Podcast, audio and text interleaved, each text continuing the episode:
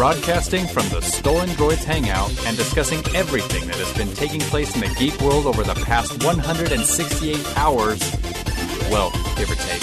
It's the Stolen Droids Podcast. Hello and welcome to episode number 154. Here's Schmitty. I'm Zonner. I'm Zook, and this is a episode for March 10th, I think it is, Monday, March 10th, for that week. Episode 154. Yes, I believe Yeah. that 154 and March 10th line up on my calendar. Yeah, it's a Chinese zodiac kidding. thing. It's- It's, amazing it's like- how that works out. Yeah, it's like Mayan or something. I don't know. We are punchy, punchy beyond belief. We haven't had this much trouble starting an episode in in almost a year. I want to say in a long, long time. So uh, if we seem a little bit out of it, we apologize. That's why. I blame Comcast. Yeah, yeah, it is easy to do that. Yeah, it is. Well, um, we did have our pre-show. We actually had our pre-show last night, and if you were there, we appreciate it. We got a lot of great uh, headline ideas, and it was nice to see everyone come out there. We want to know if everyone is actually liking the pre-shows, if they want to see something else, if they don't really care. Um, it's something we've been kind of toying with. We didn't know if it would really catch on. Let us know. Feedback at stolendroids.com, whether or not you like it. Um, some people that you should like no matter what is our sponsors. Because without them, we couldn't be on the air. Uh, our friends over at trekradio.net, kryptonradio.com, openbookaudio.com, and stitcher.com. Um, literally, we wouldn't be on the air without our friends over at 4814.com, best hosts in the world. Uh, and we can say that because we've had some of the worst hosts in the world. Uh, these guys have helped us out n- like you wouldn't believe, setting things up, different problems we've had, different people have tried to attack us. Yeah, us. Probably all that talk about stuff that we do. PETA and PETA can't hack. no, but they can get anonymous. That sounds like a rap lyric. PETA can't hack, yo. but um, yeah, so they help. They hook you up. You should go ahead and check them out. Go to 48-14.com. Uh, take a look at their different packages. They can set you up. They can migrate everything for you. They are the maestros. Also, check out eaglemosslimited.com. Their banner is at the top of our website. Awesome, awesome place. Awesome place to lose a paycheck.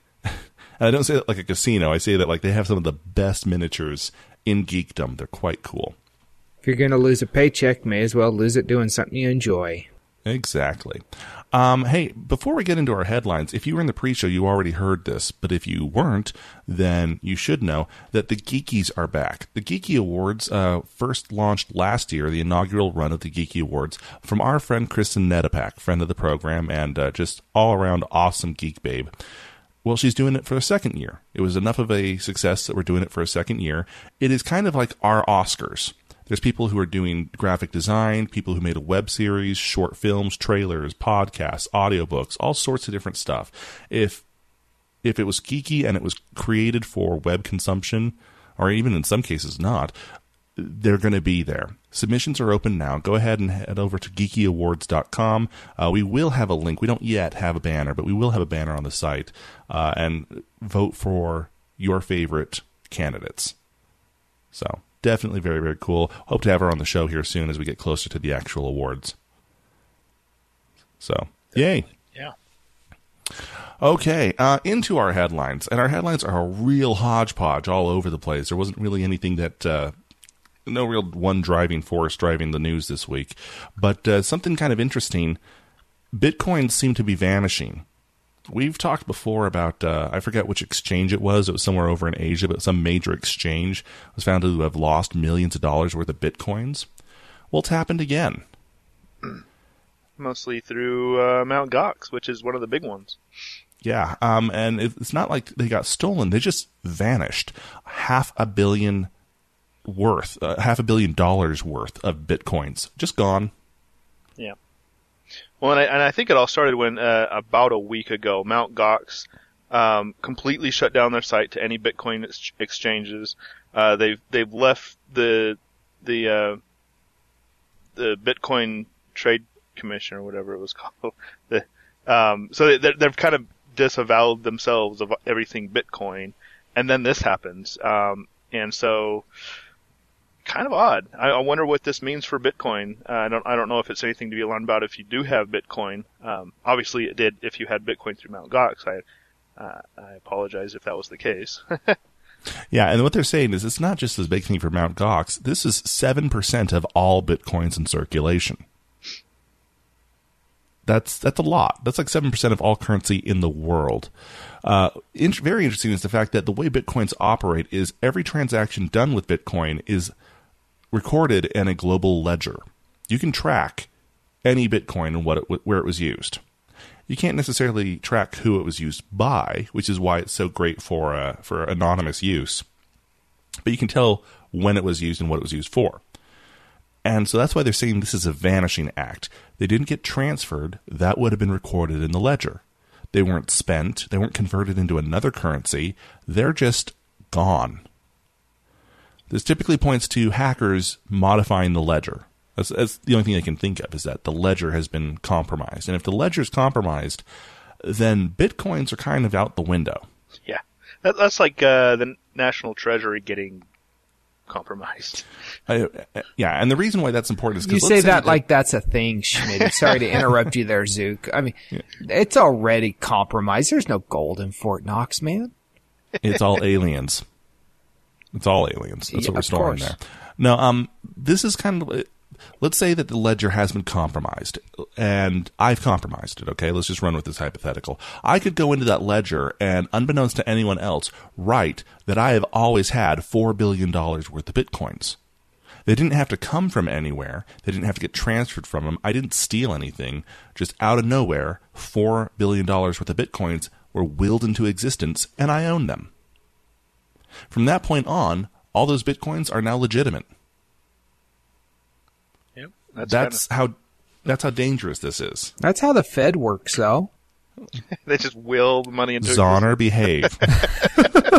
I'm just saying. Just yeah, I want to know what happens to the old bitcoins. When do they destroy those? You know, when they, when they're too worn out to be passed around at registers.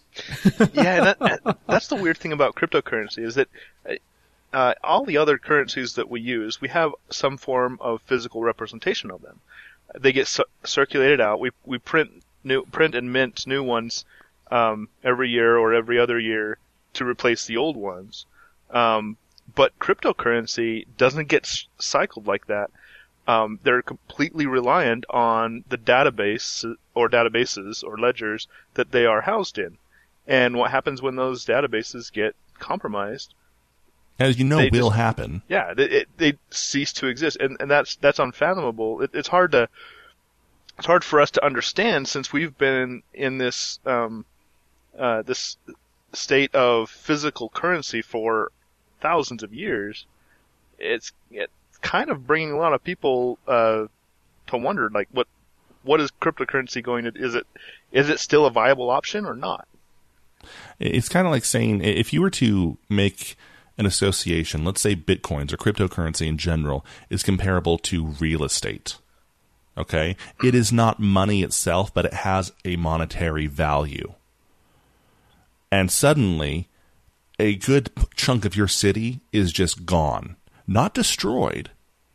Okay, not sold, not destroyed, not used up in some odd way, just doesn't exist anymore and never did. It's that kind of weird mind warp that we're having problems with, and we're not the only ones.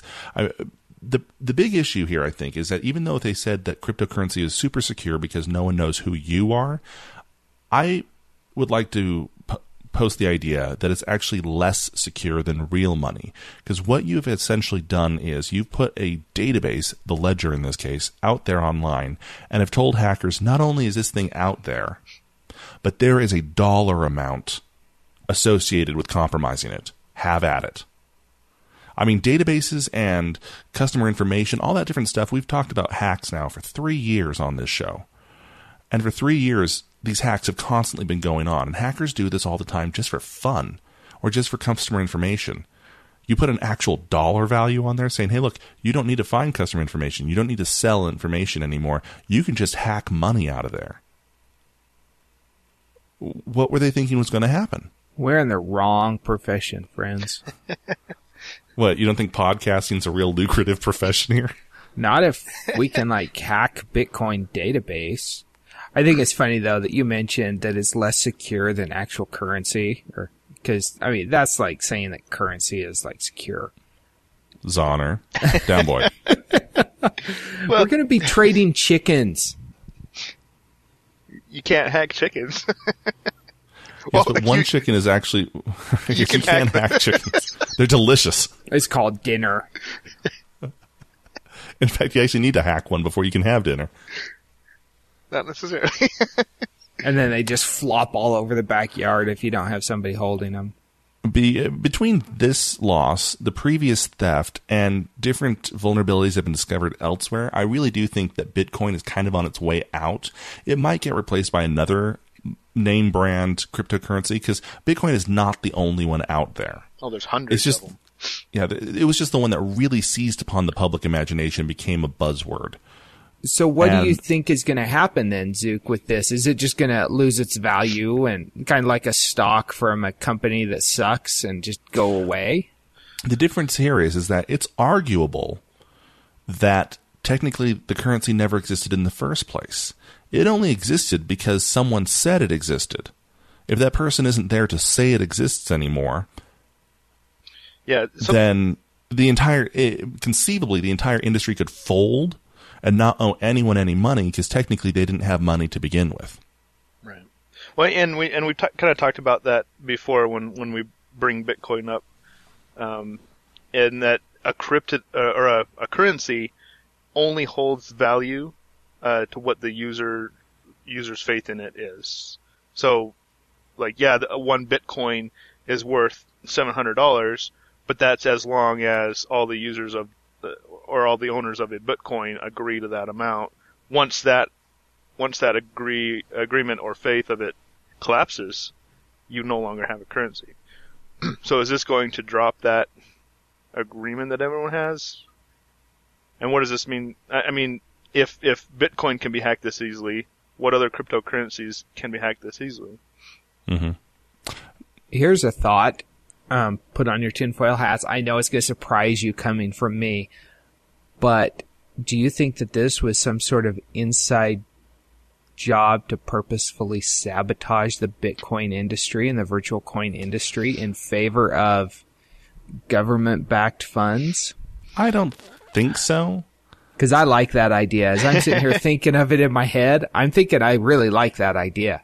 Well, it, it, interesting that you say that because it's it. I don't think it's too much of a coincidence that that this happened only a couple weeks after we found out that the feds have there are several accounts owned by by by federal agents.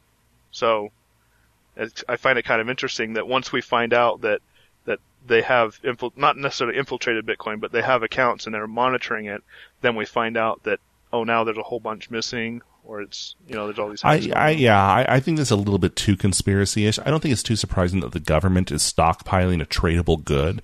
And uh, sorry, that's what any kind of currency is. It's a tradable good.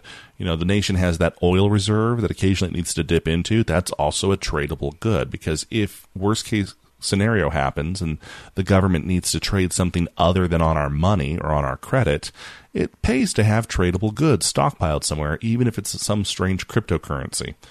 See, I find that interesting though, because if we were to say have an EMP that takes out, you know, the United States, that's no good. A virtual currency is no good if you got no power. It's arguable that our dollar is already a virtual currency. Yeah, well, that, that, yeah, yeah. As So- I may have alluded to. So if, if an EMP hits the whole world, like the the ser- TV series Revolution, we have a lot of oil and uh, the Federal Reserve of chickens. You know, Yeah, my funds are all virtual. I haven't held a physical dollar for probably about a year now. for as long as you've been podcasting. I pay my bills online. I pay my. I, ha ha! I see what you did there. no, but I, I pay all my bills online. I do all my banking online. I have not held a physical dollar for a long time. You know what really frightens me about this whole thing? I think this is the first time we've had an economic subject and we've all been accurate on it. I, it, I don't. I don't know if we've all been 100% accurate, but Uh, we're, we're I, gonna, I think it's about as I think it's gonna about as accurate as we've ever been. So anyway, yeah, bitcoins are out. You know, We have been entertaining, however. buy chickens. Uh, speaking of money and tech, actually, Sony seems to be having some problems with it. Some massive problems. They are currently trying to sell their old Tokyo headquarters, known locally as the Sony building, which makes sense. Um, I know is- that because it says Sony written on it. well, it's kind of a landmark in Tokyo. yeah, it is. I I mean, it's it's a bit of it's a symbol of national pride. Even I mean, the Japanese love their brand. Sony's one of the few that's still Japanese owned, Japanese made. They're really big into national identity there. But this is after it already sold their U.S. headquarters at uh, Madison Avenue for 1.1 billion, uh, and another one of their uh, buildings uh, for another 1.1 billion in February of last year. Why? Where's all their money going? I don't know. I'm curious what the Sony tax on this building is, though. It has the Sony name. It's immediately twice as much. Yeah, I, I mean, Maybe it's all going into R and D for their next upcoming I doubt product. I don't know. Here's the problem um, with tech, with manufacturing, and with the sense of national pride. Okay, um, Apple is an American product. It really is. Apple and Microsoft and Google, those three big names, are all American products. Um, do we have any national pride in them? Not particularly. Okay, your iPhone was made in China. It's a big sticking point. It's, it's I'm not being mean. I'm not saying something you don't know. Uh, it's been in the news for as long as the iPhone's been made. That's why such a big deal has been made about bringing them back. Now, if Apple, and I'm just using them as an example, I'm not picking on them, but if Apple had made it a point to always assemble them in the US, you know, design them, assemble them, develop them, and develop new ones all only in the US, Apple would be losing money, hemorrhaging it left and right. It wouldn't be profitable for them. We've talked about this before. Well, that is what Sony has been doing with all of their stuff. As a result, their prices have gone up and up and up. Now, the people of Japan buy Sony because they are proud of the brand, but even that's been starting to waver because the prices are so much higher than competitors that they can get from Australia, Taiwan, and China so even their own home base is starting to buy Sony less and less and less. Now, if it was something like, you know, a game console where your only options are a Nintendo Wii U, a PlayStation 4, or an Xbox One, they're never going to buy an Xbox One because they have two other options that are both Japanese, right? But if their option is a Android tablet, where there's, you know, umpteen million different manufacturers from all over the globe, their options are a lot more varied. So I think this is it's not so much that money is going to any one particular investment so much as they're just trying to cover their shortfalls. They're still bringing out new products. They're still trying to develop things, but they can no longer really afford it. well, it's interesting too because earlier this year, Sony told their investors that it's expecting to lose 1.1 billion dollars this year through March. That was just through March, and this is because of their TV and PC businesses. They just sold off a bunch of their their Sony VAIO line. Mm-hmm. I mean, they're they're hemorrhaging. It looks like, and they're trying to stop the bleeding as much as possible. But it may be too late. It, from what you're saying there, Zook, it sounds like their sense of pride and their uh, way that they do business. It's obviously not feasible in today's marketplace, and they're unwilling or unable to adapt. Well, let's take a look at it too. What was Sony really known for back in its heyday? TVs, stereos, VCRs. VCRs, clock radios. I mean, how many people had a Sony Dream Machine? I did. I didn't, I- I- but I had a I was poor. I had a Walkman. Oh yeah, Walkman. I had a Walkman. Yeah, their personal electronic line were it. When you thought Japanese electronics, you thought Sony. That was the name. Well, where's a Walkman or a Discman compared to you know an iPod? It doesn't compare. It just doesn't. I think Sony missed a single boat and it just kind of caught up to them and that's what we're looking at now. And so yeah, they might have to re revamp their image, and honestly, I don't know where they go from here. How do you how do you turn that big a ship around? I think they follow Kodak. Ooh, I would almost hate to see that. I hated to see it happen to Kodak. Oh, I would I hate to see. completely agree. Yeah, if only because I I feel nostalgic for the Sony brand. Well, when you look at these companies that have been around for so long and have such history, you hate to see them fail. But if the market demands that they change and they don't make those necessary changes, what other options are there? Yeah, I mean, I felt the same way when Atari went under. You Yeah. know, Atari is a mainstay. It's a it's a historical thing. It'd be like Nintendo going under. So That Well, would and- be a sad day. And in all honesty, I if if Sony is in fact going under, um, my biggest question lingering in the back of my head is how come it took so long? Um, because just for the fact that they've tried to push proprietary uh, media formats on us the in the whole life of their existence, in the whole time of their existence, that uh, that should have been the death of them, but they they made it work. Somehow. I think uh, I think a lot of that comes from just their extensive war chest they had saved up. Yeah. I mean, they had so much money saved up that they could coast on that for a while, and they did.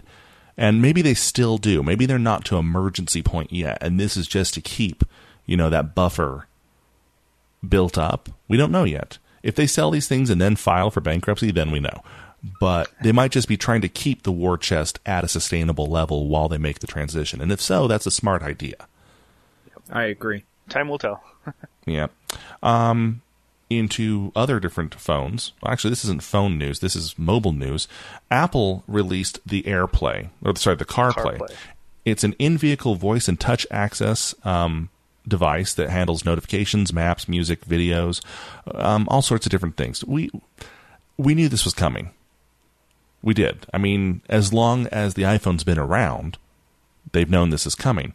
Um, Ford had been using Microsoft for their sync. They're actually, and I can't believe I'm saying this, Ford is going to QNX, BlackBerry's OS, for sync moving forward. Well, Only because Apple we had finally to bring released out theirs. BlackBerry. Yeah. Well, Apple brought out this, and its first time is at the Geneva Auto Show in a Ferrari. Because, you know, because you can. Are you sure? Uh, they're saying it's also going to be brought to Mercedes and Volvo, which is fine. I don't hate Apple. I don't have a problem with it. In fact, if anyone can give a very nice, simplistic interface that's always going to work, sure, more more power to it. I don't want my car to force crash while I'm driving, Yeah. Well, and that was not always, literally or figuratively. that was always the joke with, you know, having a, a Microsoft product in your car is that, you know, it's going to blue screen on me and I'm going to crash. So it, it is, um, I do find it a little comforting. Uh, I mean, if I were to buy a car and it has uh, an iOS product inside of it, that it's going to be a little more stable than um, than other products that have been out there. you won't be able to do as much with it, Right. but it's going to work. I don't know though. Look, look at look at uh, Apple Maps. I am worried Yeah. about that. Yeah. Yeah, and and they did they did say that this is not going to have access to Google Maps. So interesting. I'm I'm hoping that you can install. I'm we don't know much about it. We've seen it. People have seen like a little tech demo, but we haven't seen much. I get the feeling it's just a prototype we're seeing in cars right now. I'm hoping you can still install other apps, and if so, like get Waze going in there or or other GPS applications. I But wonder if they're going to. I mean, Microsoft Sync they they did it really well having a closed system because they didn't want you to install apps on it.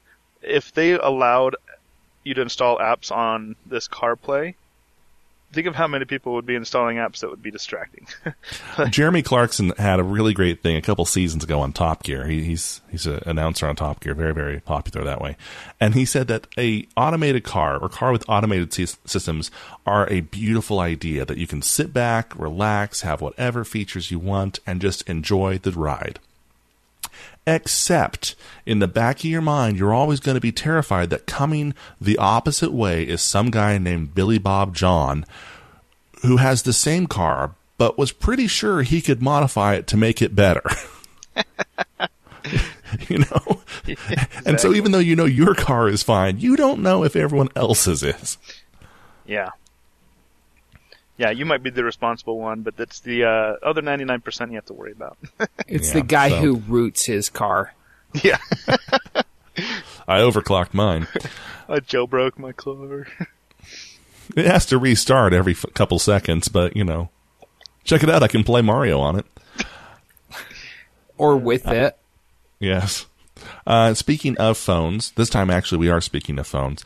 A kind of funny video. Well, not the video, but the kind of the situation around a video was launched today. Not today, this week. Um, HTC has been working on a successor to the HTC One. This is not a surprise. Leaked screenshots have hap- have come up from it. Pictures have come up from it. Mr. Blurry Cam has uploaded a few blurry pictures to different sites. Uh, rumor has has it that it's called the M8. That's probably just an internal code name for it. It's slightly larger. It looks pretty cool. It has a duo camera that we're not entirely sure how it works yet. But we did get to see a bit of it in action when some kid uploaded a 12 minute in depth review of the phone. Hands on. Hands on. He's using it. He's right there in front of the camera. He has it right next to an HTC One. He's showing off all these different features, the new version of Sense, uh, all this different stuff. And the kid doesn't always cover the IMEI or the serial number for the phone, which is printed very plainly on the back on a prototype sticker. No, it's on the prototype sticker. That's how the HTC One is. Because it's a closed case, they can't have the IMEI number inside, so they post Well, it right, right. on the outside. But on this case, because it is a test system, it's on a very, very large, white, easy to read sticker. No, that's how it is on the HTC One as well. Not this large. That's how Yeah, it was it on my. Google Nexus. It I- is that large I, I had to take it One. off Really? of my Nexus 5. That's an annoying. Pi- oh man. Yeah. I guess I'll just stick with my Windows phone. Thank you very much. With our hidden stickers, Why do you think all the HTC One owners buy a case for it? touche. But so um, he doesn't cover them all the time, right. and someone starts uh, tweeting him. yeah, Hello? HTC's online communications manager, Jeff Gordon, not the NASCAR driver. Yeah, uh, goes hello. Kid responds back hello, and uh, says, uh, "Yeah, so we got the IMEI and the serial number. Oh no, no, it wasn't a real phone. It's just a fake phone. Isn't that funny? Yeah, no, we're going to be in touch soon." Turns out the kid's dad is an employee of HTC. And the kid took the phone and broke his parents' NDA, non disclosure agreement, with HTC and posted a 12 minute hands on video to the web. Well, and that that's that was a question that I had, and maybe Zoner will know the answer to this. If his father had an NDA, had s- signed an NDA, are his kids bound to that? Um, I'm not a lawyer, but I'll The, the play kid one on isn't the guilty. The father's guilty for letting an NDA, com- uh, a device that's covered under an NDA, out of his site, let anyone else use it because the NDA only extends to you. Yes. You sign the NDA, you get the hardware, no Yes. one else. So the kid necessarily isn't in trouble, but his dad. That Oh. kid, if he was my kid, he'd be in all sorts of trouble. Yeah, I, I'm imagining he's in a whole lot of trouble. Not from HTC though. That's what I'm. That's what I'm trying to get at. But yeah, I mean, I've had issues on beta tests where um, testers have leaked data, where they've shared information with family members who then went on to do stupid things with the information. Pe- companies don't take this stuff lightly. I mean, No. it's I- we had one we had one client at, at my job that we were beta testing a device for them and uh, there was there was plain and I mean very plainly worded if you breach the NDA in any way you will have a $10,000 fine and you agree to pay this you will not fight it and I mean they take it very very seriously so. Yeah, and and this is a, a blatant violation of it. This isn't he. This isn't the father lost it in a bar in San Francisco. no You know what I'm saying? Which is dumb, but could happen to anyone. This is how. I know where my phone is at all times. How did he not know where this prototype phone that his job relied on was for 12 minutes? He probably let. I mean, it looked. It looked like the the phone had all of uh, this kid's. Uh, like like the kid was signed into it and everything. Um, That's true. Because he I had he that. had uh, he was signed into Kik and had all the, the messages coming up on that. Um, so it was probably in the scenario where his father either got two of them or or his father didn't didn't want it and so gave it to his son to use, which is still a no-no. But uh, I have a feeling that the kid has been using it for a while. Yeah, I, I'm t- guessing that the dad brought the phone home and said, "Hey, try this out. Let let me know what you think." Yeah, that's smart because we can always trust our teenagers to show the best judgment when it comes to things like that. I say that knowing that we have a few teenage uh, teenage listeners, and I apologize, but admittedly, teenagers don't have the greatest track records. Yeah. Well, and and it's one thing to where I mean, even if the father sat down with them and said, you know, I, I have an NDI on this, do not share anything with it. Um, ki- kids want to share cool stuff. I mean, e- even we do. We, we as geeks, when we get really cool stuff, we want to share it. You know, and NDA or not, it's we always have that urge because we're awesomed out by something and we want to awesome other people out. You know, if that's a verb. it is now. You want to be a Because topper, internet. is what you're saying. yeah. Yeah. So yeah, um, sucks to be him right now. Yeah, I'm really interested to see what ends up happening to this. If the if the guy from HTC loses his job, if the kid like gets sent to the army. Yeah, I'm pretty sure we won't hear what happens. He'll be sent to a Siberian prison camp, and his family end will up be in the liquidated. gulags. Yeah. Um, okay, so into more entertaining news. Roku announced the streaming stick, which is the worst thing to call any product you ever have. Well, since the iPad and the Wii, but yeah. No, I'm pretty sure streaming stick is more descriptive and more inappropriate than either Wii or iPad. Okay, okay, I'll take that. I but I mean, w- okay, so we've known this has been coming for a while, um, and uh, so the naming the naming is unfortunate, but um, I know that I and a, a lot of my family members are excited for this, mainly because um, it's small and it's cheaper than the Roku three, um, and so it's Fifty bucks is a good price. yeah, it's it's uh, definitely it doesn't have all the features that the Roku 3 does, but um, it's definitely uh, uh, another step in the right direction for cord cutters. Um, and it's a it's a it contends directly with the Google with the Chromecast because it does allow you to quote unquote cast things. I think they call it Roku Cast from your smartphone, just like you can with the Chromecast. Except this also has the ability to run apps straight from the device. So um, already it's it's taking a stab at Chromecast and and they already have a huge user base behind them. So all the Roku users that have been trying to switch to Chromecast now have a reason not to use Chromecast. man, if this can handle WTV files from my Windows Media Center, I'm in. I'll let you know because I have one pre-ordered. do let us know. You should write up a review on that. Uh, also, in the home entertainment news, and this one I have mixed feelings about. Dish and Disney signed an agreement this week that allows Dish Network to stream a huge catalog of Disney's shows, their cartoons, their movies, uh, their live action stuff, everything to Dish Network subscribers, which is pretty, pretty awesome. However, on the flip side of that, to make this deal work, Disney made Dish say that their Hopper, their super, super popular DVR system that can automatically skip commercials called the Auto Hop feature, will be disabled for Disney programming. So, yes, you have full access into Disney's network and all their stuff, but you have to watch the ads. That's uh, I don't know how I feel about this. I know how I mm. feel about it. well, on one hand, it's their prerogative. They made that agreement. I think they have the right. yeah, But if you don't have the option to opt in or opt out of this of Disney services through Dish Network, well, I guess if you're not a Disney, if you're not a person who watches Disney, then you won't have to worry about it because your commercials will still have the auto hop feature enabled, since this only disables it for Disney programming. But does that carry through to ABC, ESPN? That's a good question. That's a real good question because Disney owns them as well. Yeah, Disney owns a lot of channels. But on okay, uh, playing devil's advocate here, we have been saying for three years now that if content providers just made all of this content easier to get to, we would pay. You know, we, we that's been our stance.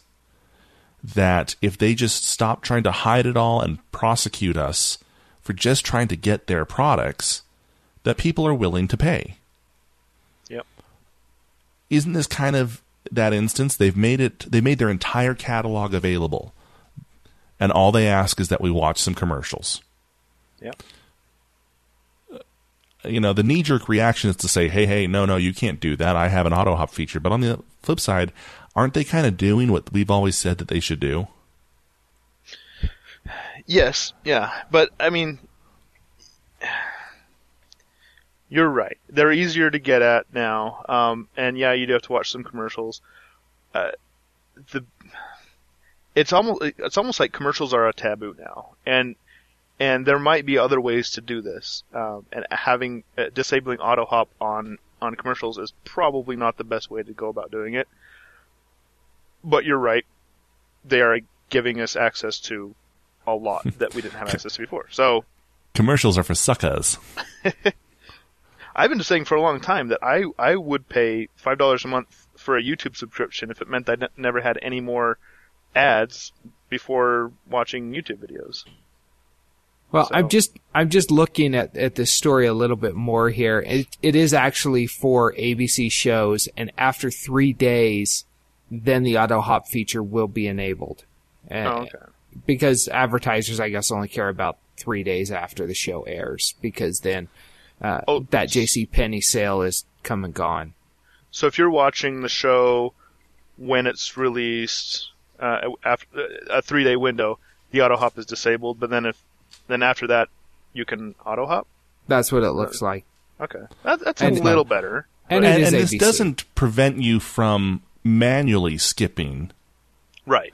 I mean, in my mind, the auto hop might be a really, really nice little feature, but man, how lazy do you have to be to need the auto hop? All I have to do is hit the next button on my remote four or five times, and I'm through the commercial break. Yeah, but then then you overshoot it, and then you have to hit back, and then you're in a commercial again. Oh, big boo hoo! I know, but I'm not. I'm not like on a stationary bike while doing this. Okay. you see what I'm saying? That, that's it. We've gotten to the point where even that is an inconvenience. You know, I, I remember 20 years ago, uh, commercial break would hit, and everyone would be up, uh, bathroom break, getting snacks from the kitchen, and you'd make it back in time for the show to start again. Right? It was almost a ritual. Every time a commercial would hit, we we would all scatter at once um, to get our. And you could our always tell when the up. show came back because all of a sudden the volume went back down to a normal level. Yeah. and so, it, but we've gotten to the point where we no longer leave our couches. We no longer um, go get potty breaks, and we make sure we stock up on snacks before we start the show. Um, and and it's now becoming an inconvenience to just manually, even manually skip commercials. We're relying on these auto hop features that. I- I think I think it's getting pathetic. A little bit, yeah. And, and this is coming from three guys who love DVR technology. I personally, when I'm skipping through te- through commercials, I keep an eye out because my commercial skip is 30 seconds, right? Well, every once in a while you go off, kind of. You know, Right. you're off by a couple seconds, and I'll land on one. Oh, what's that? Back, back, back, back, back to the beginning of the commercial. Oh, okay, Yep. that was interesting. Oh, hey, that looked funny. Back, back, back, back, back, back, back. Oh, oh, oh, that was that movie I wanted to see. Let's watch the trailer. Drives people nuts, but I'm still watching ads. I'm also wearing out the buttons on my remote, but I'm the exact same way, Zook. But one thing that I find is interesting as well is you'll sit down to watch a 30 minute TV show and you'll come across commercial breaks and I pay attention to how much time I'm having to go through. I, there's times where I'm watching five or I'm going through five minutes of commercials in between the different segments uh, on the show. That's just absurd. It's a 30 minute show and you've got three 15 minute or three five minute commercial breaks plus one at the beginning and one at the end that's shorter. It's ridiculous. Yeah, Yeah. I, I'm not saying it's all perfect, but I don't know. I don't see this as being a big a deal as people are going to try and make it. Disney signed the deal. Disney gets to do this. That's That's what the deal is. Uh, you can make all the fuss you want about opting in, opting out, but if you don't want to make use of Disney services, then it's not an issue to begin with. Yeah, if you don't like it, don't do it. Yeah. so, and and honestly, kudos to Disney because I think they have the biggest um, catalog of programming to offer to making it all available to us. I think that's actually kind of cool. Yeah. So cool. okay, um, moving on quickly because we're running out of time here. Uh, Twitter had a ma- major malfunction this last week uh, where they sent out notifications that uh, you were locked. Your your password was reset and you're locked out. This was not a hack. You didn't lose control of your account. Just something went entirely wrong in their databases and changed everyone's passwords. You know, little things like that. Yay. Um, so I, I personally didn't see this uh, happen to me, but then again, I'm not a huge Twitter user. Did it hit our Stolen Droids account? Because I've been having issues with, with it on Plume all week, it seems. I think that's Plume because I've been fine on it. Okay. That way, I, I can. Uh, we've been able to reply to the wonderful tweets from the beautiful Lisa Foiles. I played DuckTales tonight before the show. in, in her honor. In her honor, yes. I'm gonna pour a forty. One for me, one for her. Drop some Ducktales. Woo! Uh, Uh, Okay, uh, Windows 8. Windows 8 RT. The much maligned, often ridiculed tablet OS.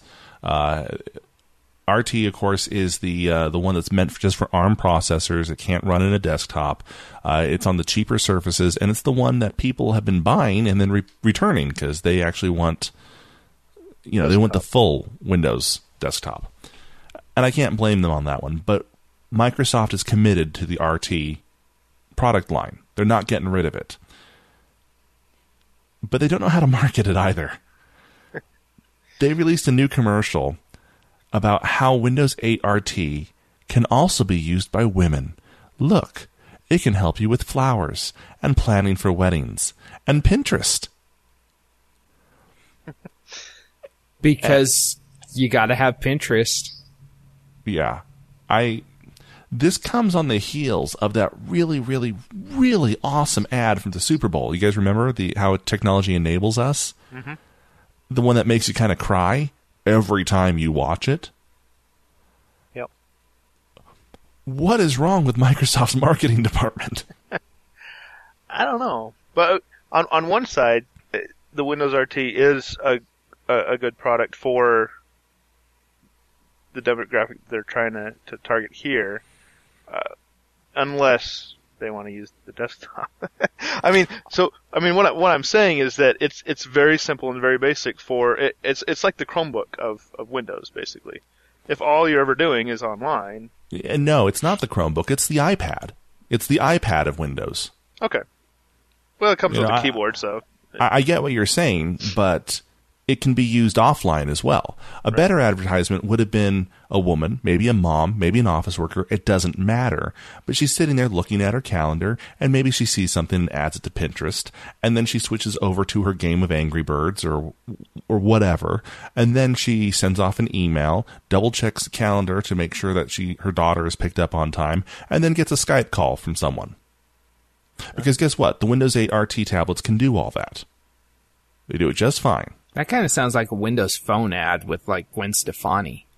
Well, it's the same idea. It's the idea of showing, hey, look, this is a Windows device and it can do everything you do in your life, not plan weddings. Because they're really getting like a very narrow demographic there if they're only hitting up brides to be. Well, and well, and not just that. It kind of goes off the idea that every woman is that's all they use technology for. Is to do Pinterest and look at really cool ideas for weddings. Yeah, the female community not really happy with this ad. They're leaving out the whole looking up different sandwich recipes too. Oh, I know. You they know missed that. Oh man. why I'm so happy to stay home while my husband works. Yes. We're speaking facetiously. If you if you don't hear that in our voice, we apologize. It's late, but yeah. stupid, stupid, stupid, stupid. Yeah, you know, it's interesting. Microsoft does something that I just think is absolutely brilliant, and then they do something that makes me wonder what the heck they're doing, and it's almost like they're negating themselves at every turn. It makes you wonder if they actually have multiple ad agencies working for them or working internally, and none of them knows what the other one's doing. They should get Don Draper to do their advertising. They should get Christina Hendricks to do their advertising. I, I can't I can't argue. Okay, now I'm the sexist one, but frankly, I'll buy anything she's selling. I nearly went out and bought a case of whiskey just because she's now the official spokesperson for it. I was actually going to ask how many cases of whiskey you've bought. Almost, yeah. It's a, I'd buy it like Girl Scout cookies now if, if she's selling it to me.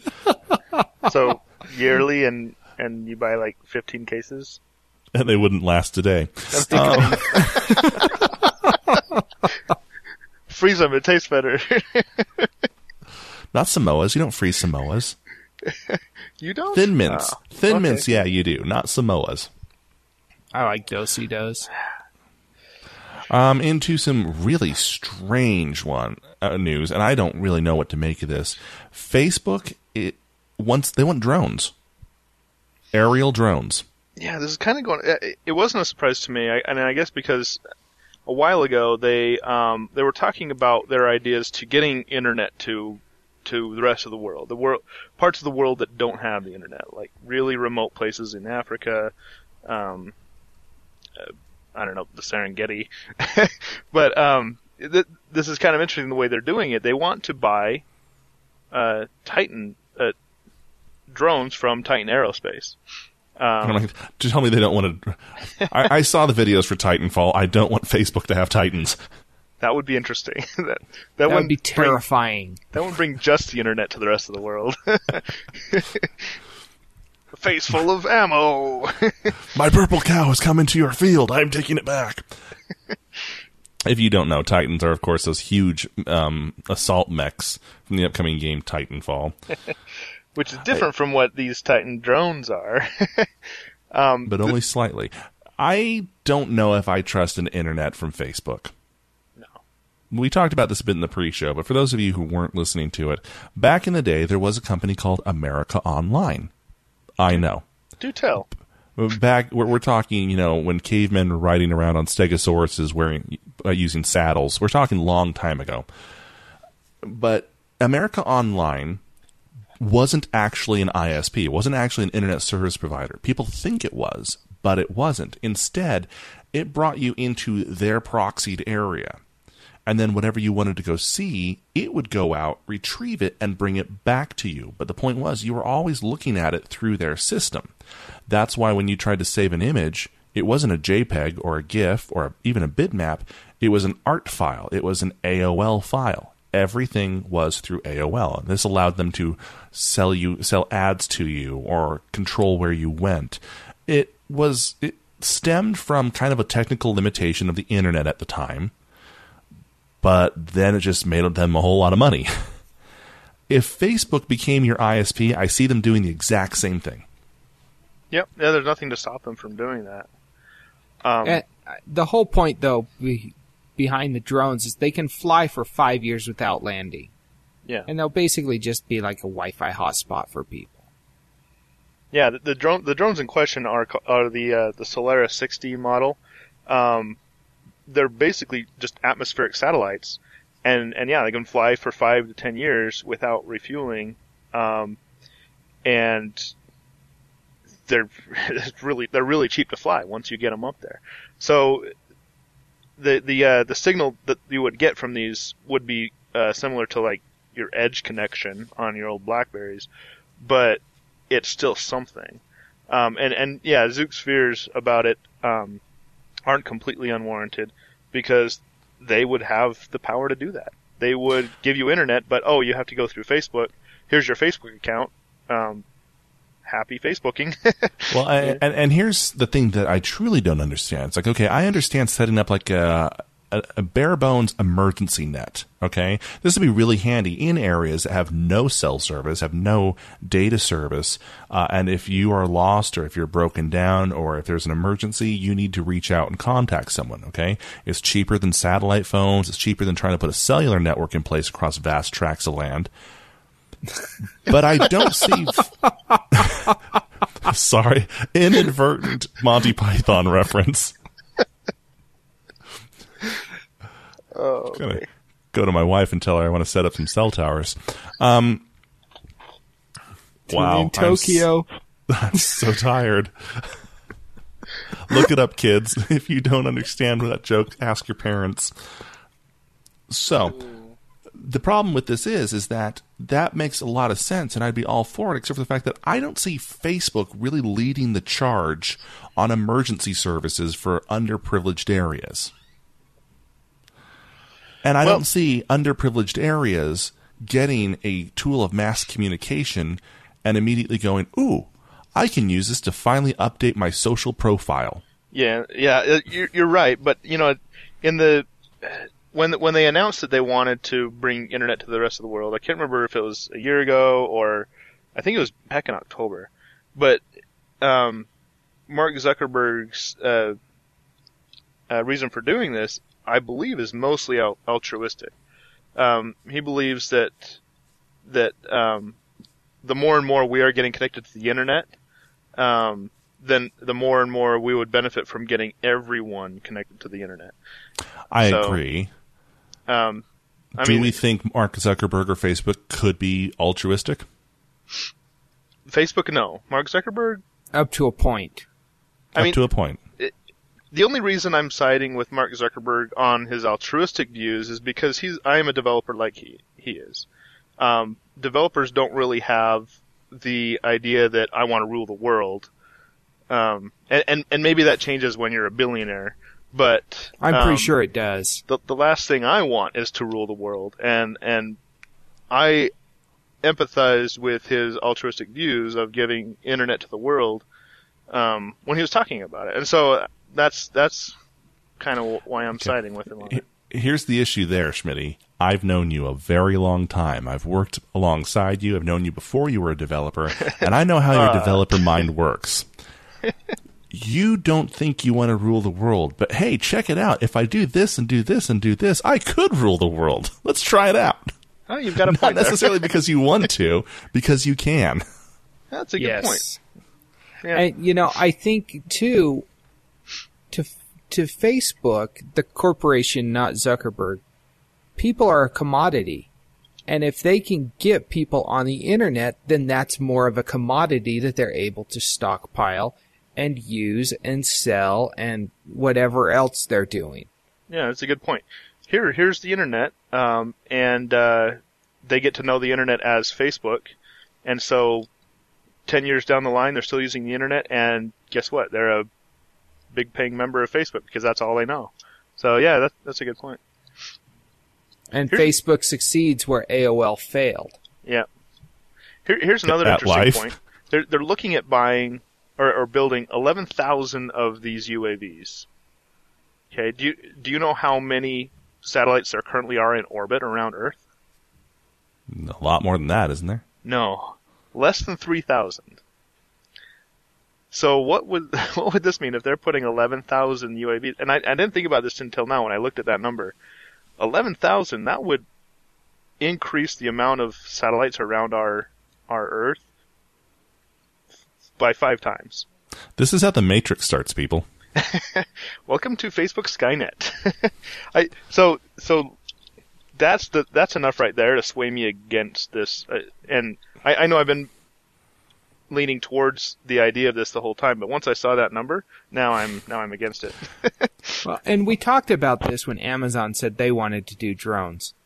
Think of the uh, the airplane nightmare. If you've got an additional eleven thousand body or bodies up in the sky, planes are having to dodge them. It's a it's a Well- traffic controller nightmare. the, these are are orbiting a lot higher than planes go. These are orbiting um, over a hundred thousand miles, or uh, hundred thousand feet. Sorry. I'm like, wow, over a hundred thousand. That's like by the by the moon. Yeah. So, like, we're outsourcing NASA now.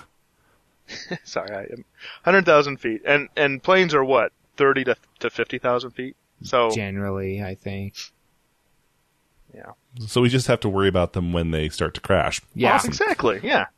All right. Well, last, your Facebook aerial network has gone sentient. Like, Oh, that's how we're gonna know. That's how we're gonna know that the apocalypse is happening because the sentient network posts this as a status. okay. Uh, last headline: uh, Users of Comixology may have noticed that uh, they had a slight problem this week. They got they may have gotten an email from the publisher notifying that uh, they had discovered their database had been compromised. Compromised is, of course, not very clever code word for hacked. yes, and all your credit card information should be okay, but they still say change your password. I think that's almost just a canned response nowadays. I think it is too. as soon as you notice something's compromised, immediately send an email that says your pass your um, your credit card should be okay. Change your password. Only to then find out like a few weeks later, oh, yeah, sorry, your credit card was not okay. Yeah, and, and I did receive the email the other day saying you need to change your password. So Yeah, I, I got it too. It, it's on one side, it's nice of them to do that. On the other side, it's like It's not nice. It's the bare minimum. It's Yeah, the least it's- they can do. it's the least they can do. But I mean, well, okay. For one, I I only use uh, Comixology like once a year or so. The, the I time don't when even they use they that send me an, e- they send me an email to uh, um, you know, update me on new things, and then then I use it for a couple weeks after that, and then I forget about it again. So it's it's like it's it's an account that I don't use that much, and I don't have my credit card information on there anyway. So eh, if it gets hacked, it gets hacked. yeah, that's that's you, Schmitty. Way to look out for everyone else. We appreciate that. Anyway, if you have Comixology and you haven't gotten the email, change your password anyway. Uh, Yeah, just a just thought. generally good idea. Yeah. Okay, into our favorites this week. Uh, mine is a complete unexpected little gem. A developer is working on a game he calls Mini Metro. Um, and it's it's up for review right now with Steam. It's currently uh, alpha, alpha stage four, which means it's really early in development. It's not even a beta yet. And the idea is it's a real simple game that looks like a subway map. It uses subway style art, and you have to start to link different stops and make sure passengers have a good thoroughfare to get to their different stops they're going to, and none of the stations overload. Sounds really simple, sounds kind of dumb, um, maybe a little too simplistic until you realize that you've just dropped three hours into this game and you can't seem to get past 300 passengers. Or maybe you'll get higher than that. I don't know. I didn't. uh, I know I didn't. I really wanted to. I couldn't. Uh, anyway, check it out. It's definitely really cool. And if you're part of the Steam network, make sure to upvote it. Uh, of course, if it wins, uh, Steam will get will give them resources to develop it further. And my favorite this week is also a game. Uh, for the last few months, I've been going to breakfast every week with my coworkers, two of whom have iPhones, and I watch them play this trivia game called QuizUp on iOS. And I sit there and I long for that to be on Android. Well, my days of longing are gone because it hit Android this week and I have dropped hours and hours into the game. It's just your basic trivia game. Go through, answer questions, level up, get cool titles. I'm level 10 on Batman, so I am now a boy wonder, which I don't know how I feel about that, but okay.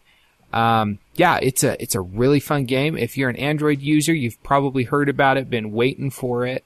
You can go get it now. Awesome. You got me hooked on it too now.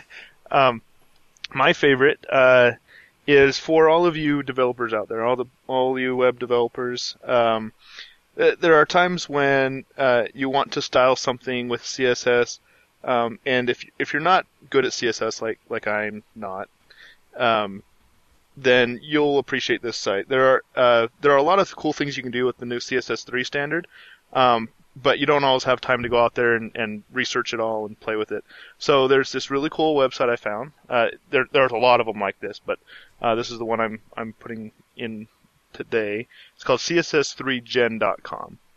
Uh, you generate buttons, uh, box shadows, and uh, text shadows and things like that, and it gives you the CSS that you can put in your code uh, to to make your to make your elements look sexier on your webpage. So give it a, a try it out if you're a developer and uh, have fun with it. Awesome. Well, that is our show this week. Thanks for tuning in. Again, if you have any feedback, let us know. Feedback at stolendroids.com. Follow us on Facebook. Uh, friend us on Twitter. Poke us on Google Plus, uh, or drop us an email to 801 917 Geek. Uh, until next time, cheers. End of line. Good day. This has been a Stolen Droids Media Production.